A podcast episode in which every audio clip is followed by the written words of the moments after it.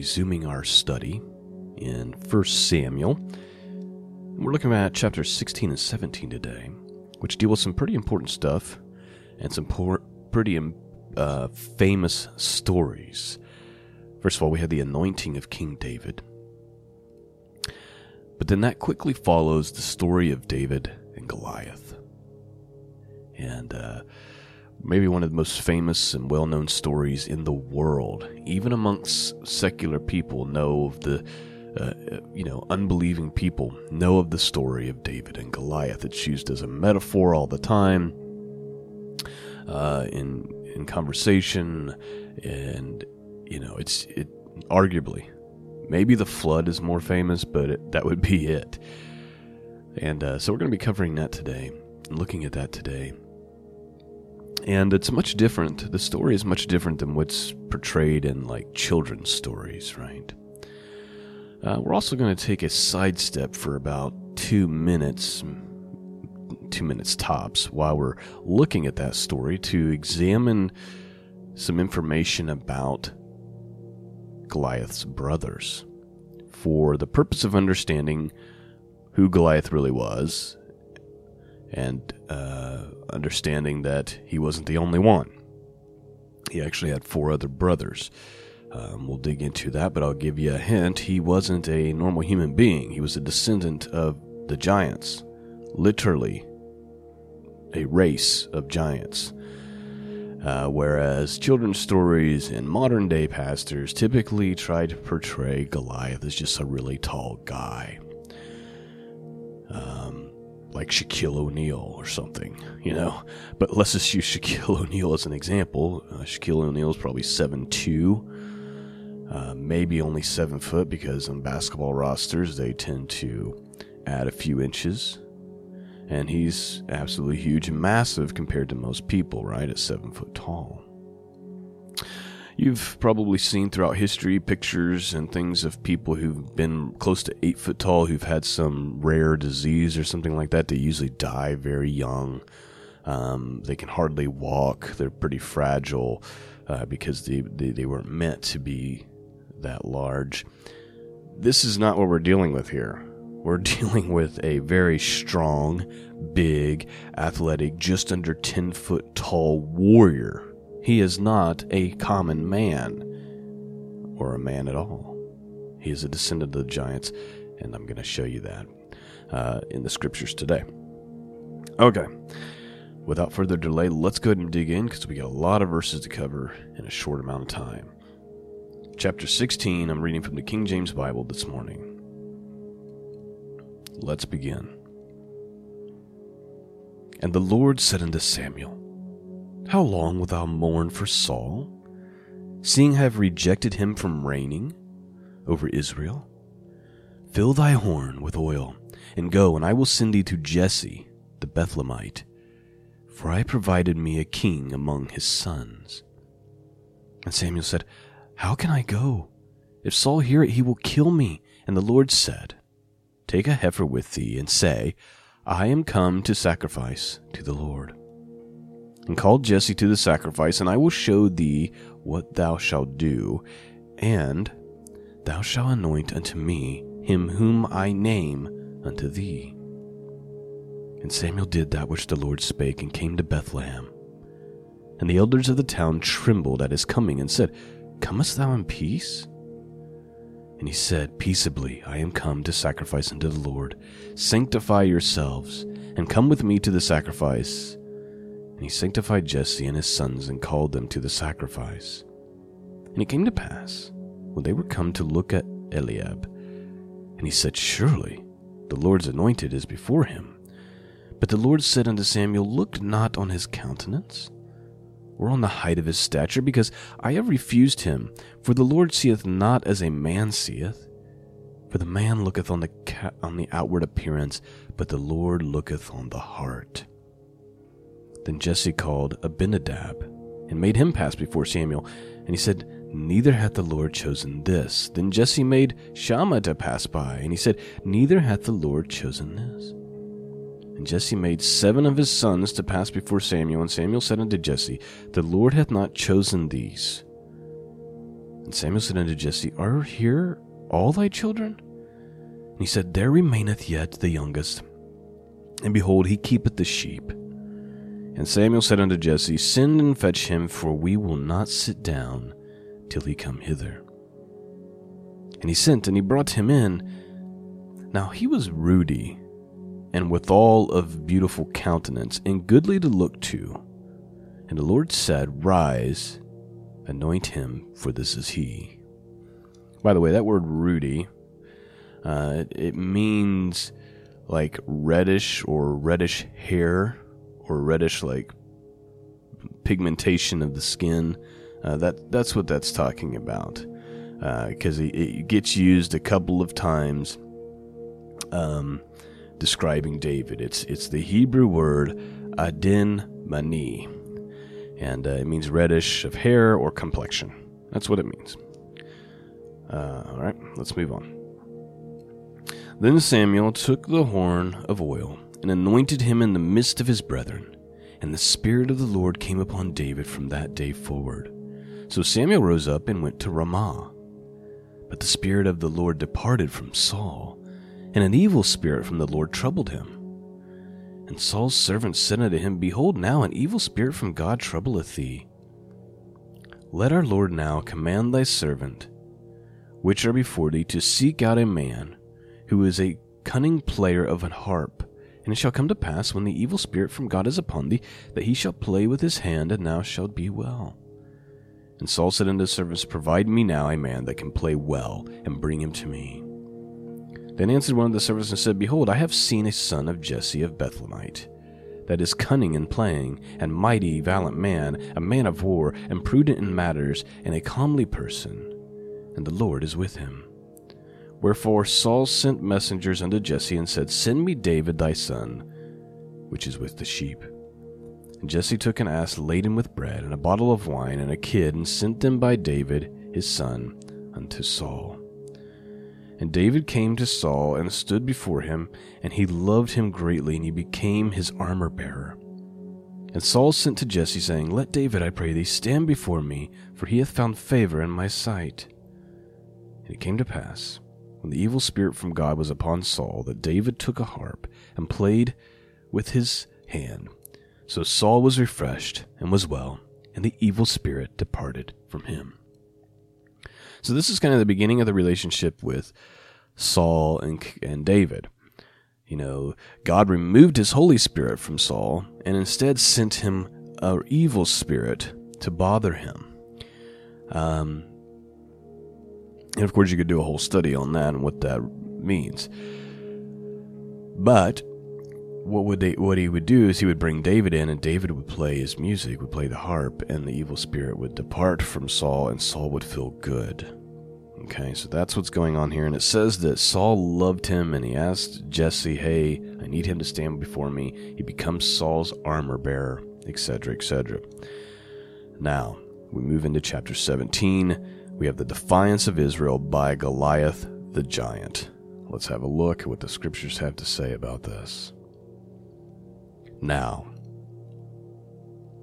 the Philistines gathered together their armies to battle, and were gathered, together at Shokoth, which belongeth to Judah, and pitched between Shokoth, Shokoha, and Azekah, and Ephanes Damin and Saul and the men of Israel were gathered together and pitched by the valley of Elah, and set the battle in array against the Philistines.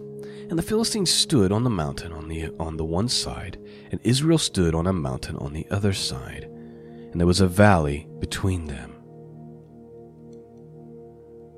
And there went out a champion out of the camp of the Philistines named Goliath of Gath, whose height was six cubits and a span. Now, please note, uh, according at least to the footnotes in my Bible, a cubit is about a foot and a half, and a span is about nine inches. So, if my math is correct, that puts Goliath at nine foot nine, just under ten foot. Okay, verse five. He had a helmet of brass upon his head, and he was armed with a coat of mail, and the weight of the coat was 5,000 shekels of brass. Okay, so this guy is huge, and the things that he's carrying on his body are. It's hard to imagine how much it weighs. And it's not just his mail of coat. Look at verse 6. And he had greaves of brass upon his legs, a target of brass between his shoulders. And the staff of his spear was like a weaver's beam, and his spearhead weighed six hundred shekels of iron, and one bearing a shield went before him. And he stood and he cried unto the armies of Israel, and said unto them, Why are ye come out to set your battle in array? Am I not a Philistine? And ye servants to Saul, choose you a man for you, and let him come down to me.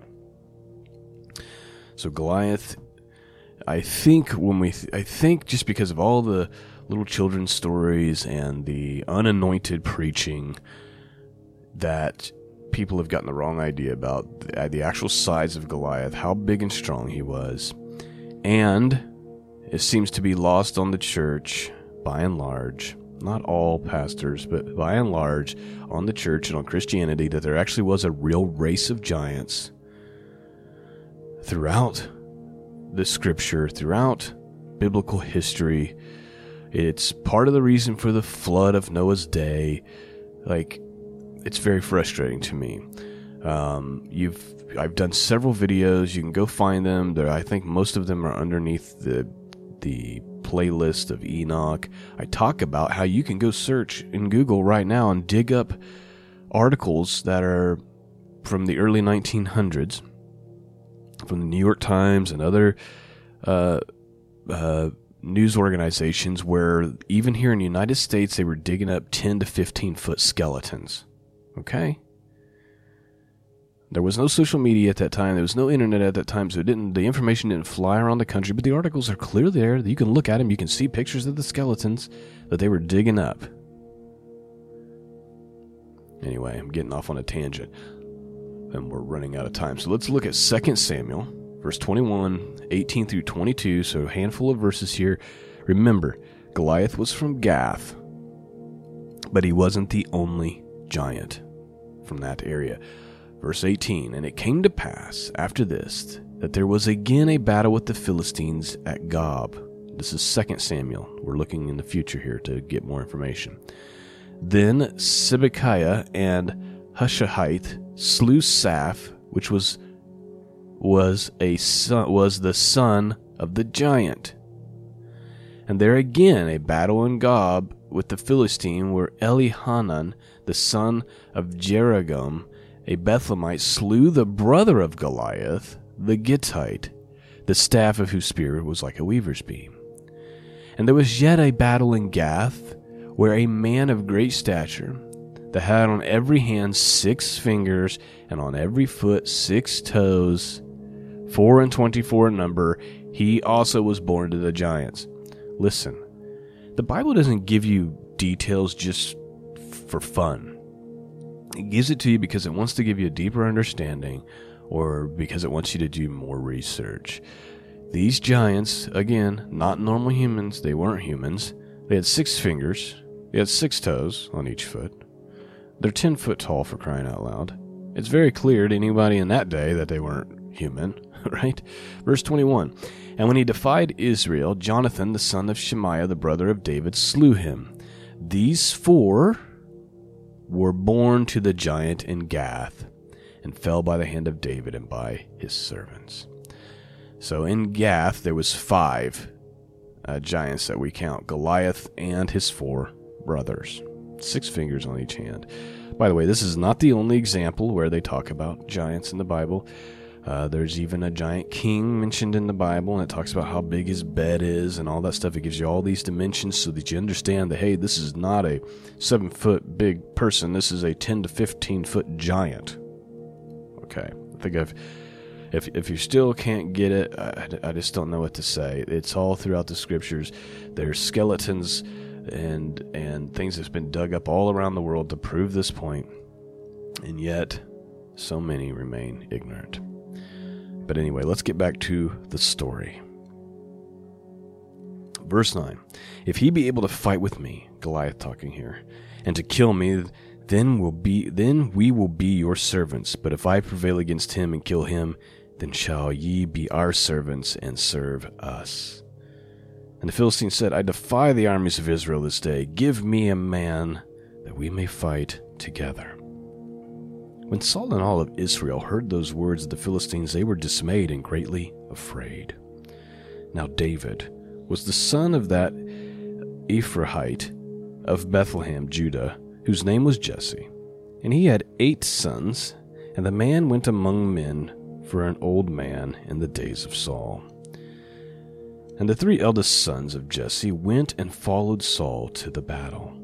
And the names of these three sons went to the battle were Eliab the firstborn, and next unto him Abinadab, and the third Shammah. And David was the youngest, and the three eldest followed Saul. But David went and returned from Saul to feed his father's sheep at Bethlehem. And the Philistine drew near morning and evening and presented himself for forty days. And Jesse said to David his son, Take now for thy brethren an ephah of this parched corn, and these ten loaves, and run to the camp to thy brethren, and carry these ten cheeses unto the captain of their house of their thousand, and look how thy brethren fare, and take their pledge. So Jesse's worried about his three sons who are in war, and he's, he's sending David with food and things for them. Now Saul and they and all the men of Israel were in the valley of Elah fighting with the Philistines. And David rose up early in the morning, and he left the sheep with the keeper, and he took and he went as Jesse commanded him, and he came to the trench, as the host was going forth to the fight, and shouted for the battle. For Israel and the Philistines had put the battle in array, army against army. And David left his carriage in the hand of the keeper of the carriage, and ran to the army, and came and saluted his brethren. And as he talked with them, behold, there came up the champion, the Philistine of Gath, Goliath, by name, out of the armies and of the Philistines, and spake according to the same words, and David heard them. And the men of Israel said, Have you seen this man that, that has come up? Surely to defy Israel he is come up, and he shall be that the man who killeth him, the king will enrich him with great riches, and will give him his daughter, and make his father's house free in Israel. So uh, Saul's offered a reward, like wealth and his daughter, which is important information later on. Uh, not today, but later on in the future. And David spake to the men that stood by him, saying, What shall be done to the man that killeth this Philistine and taketh away his reproach from Israel? For who is this uncircumcised Philistine, that he should defy the armies of the living God? And the people answered him after this manner, saying, So shall it be done to the man that killeth him. And Eliab his eldest brother heard when he spake unto the men, and Eliab's anger was kindled against David. And he said, Why camest down hither? And with whom hast thou left those few sheep in the wilderness? I know thy pride, and thy naughtiness of thy heart, for thou come down that thou mightest see the battle. And David said, What have I now done? Is there not a cause? And he turned him toward another and spake after the same manner, and the people answered him again after the former manner. And when the words were heard which David spake, they rehearsed them before Saul, and he sent for him. And David said to Saul, Let no man's heart fail because of him. Thy servant will go and fight with this Philistine. And Saul said to David, Thou art not able to go against this Philistine to fight with him, for thou art but a youth, and he a man of war from his youth. And David said unto Saul, Thy servant kept his father's sheep, and there came a lion and a bear, and took a lamb out of the flock. And I went out after him, and smote him, and delivered it out of his mouth. And when he arose against me, I caught him by his beard, and smote him, and slew him. So David's like, You think I'm worried about this Philistine? I've literally been in hand to hand combat with a lion. Right? Verse 36 Thy servant slew both the lion and the bear and this uncircumcised Philistine shall be as one of them, seeing he hath defiled the armies of the living God. Verse 37 David said, Moreover, the Lord hath delivered me out of the paw of the lion and out of the paw of the bear. He will deliver me out of the hand of this Philistine. And Saul said unto David, Go, and the Lord be with thee. And Saul armed David with his armor, and he put a helmet of brass upon his head. Also he armed him with a coat of mail. And David girded his sword upon his armor, and he essayed to go, for he had not proved it. And David said unto Saul, I cannot go with these, for I have not proved them. And David put them off him. So David is wearing no armor. All right? Remember how decked out in armor uh, Goliath was. By the way, Goliath wasn't alone, he had a shield bearer as well. Verse 40 He took a staff in his hand, and he chose him five smooth stones out of the brook, and put them in a shepherd's bag which he had, even in a scrip, and his sling was in his hand, and he drew near to the Philistine. By the way, this is probably nothing, but I think it's interesting that David had five stones. And how many giants were there? According to uh, the study we just did in 2 Samuel a few minutes ago. Moving on. And the Philistine came on, and he drew near unto David, and the man that bare the shield went before him. So David's up against not just Goliath, but the shield bearer as well. Sometimes that fact is overlooked when we look at the scriptures here. Verse 42 And when the Philistine looked about and saw David, he disdained him, for he was but a youth, and ruddy, and a fair countenance. In other words, Goliath's like, "Who's this pretty boy?" Right? This is what you're you're bringing this guy, this pretty boy. He's ruddy, he's fair of countenance. And he goes on to say, Am I a dog? Verse 43 And the Philistine said unto David, Am I a dog, that thou comest to me with staves? And the Philistine cursed David by his gods. And the Philistine said to David, Come to me, and I will give thy flesh unto the fowls of the air, and to the beasts of the field. And then David said to the Philistine, Thou comest to me with a sword, and with a spear, and with a shield, but I come to thee in the name of Yahuwah of Sabaoth, the Lord of hosts, the God of the armies of Israel, whom thou hast defied. This day will the Lord deliver thee into my hand, and I will smite thee and take thy head from thee, and I will give the carcass of the host of the Philistines this day unto the fowls of the air and unto the wild beasts of the earth, that all the earth may know that there is a God in Israel. Is there any curiosity? I mean, of course, God's going to bless David in this. Because David is insulted because they're insulting his God, and everything he's doing is in the name of his God and for the purpose that everyone will know that there is a God in Israel. You see, this is why God wants David as the king, because David's heart is bent towards God. While the armies of Israel are cowering in their tents, they're being afraid of the Philistine, of the giant. David is so offended that he that this guy would come out, this uncircumcised Philistine would come out and talk about his God, that he's ready to go to war, and he's promising to cut this guy's head off and give his body, his carcass, to the animals. Verse 47 and all this assembly shall know that the Lord saveth not with the sword and spear, for the battle is the Lord's, and he will give you into our hands. And it came to pass when the Philistine arose and came and drew nigh to meet David, that David hastened and ran toward the army to meet the Philistine. I mean, this. We just overlook some of these things sometimes. David is in a full sprint. Imagine you've got a 10 footer who's gigantic, who's got a shield bearer and an army behind him, and you and your sling are in a dead sprint towards them. Talk about faith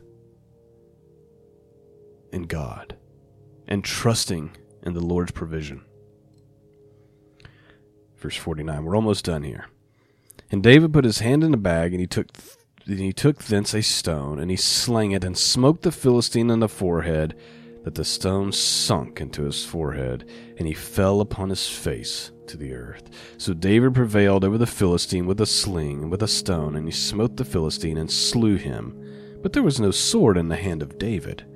Therefore David ran and stood upon the Philistine, and took his sword, and drew it out of the sheath thereof, and slew him, and cut off his head therewith. And when the Philistines saw their champion was dead, they fled. The men of Israel and Judah arose and shouted, and pursued the Philistine until thou came into the valley, and to the gates of Ekron. And the wounded of the Philistines fell down by the way of Shaaraim, even unto Gath, and unto Ekron. And the children of Israel returned from chasing after the Philistines, and they spoiled their tents. And David took the head of the Philistine and brought it to Jerusalem, and put his armor in his tent. So David took so David took Goliath's armor and his head back to Jerusalem. Verse 55. And when Saul saw David go forth against the Philistine, he said unto Abner, the captain of his host, Abner, Whose son is this youth? And Abner said, As thy soul liveth, O king, I cannot tell. And the king said, Inquire thou whose son the stripling is. And as David returned from the slaughter of the Philistine, Abner took him and brought him before Saul with the head of the Philistine in his hand. And Saul said unto him, Whose son art thou, thou young man? And David answered, I am the son of thy servant, Jesse the Bethlehemite.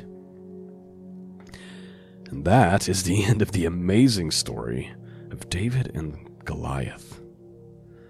And I hope that if you haven't heard that story in a long time, or maybe you're new to this podcast and you haven't heard all these extra details, I pray that you've been blessed this morning. Man, that we would all have the confidence and the faith of David to have no fear about running into the pit of danger because you're just so sure that God is with you. Thank you for listening. Thank you to the very few of you who support this work and help me make it possible. I couldn't do it without you. I'm so grateful for those of you who are willing and able to support this mission of truth. Thank you so much. Peace and grace be with all of you. And until next time, God bless.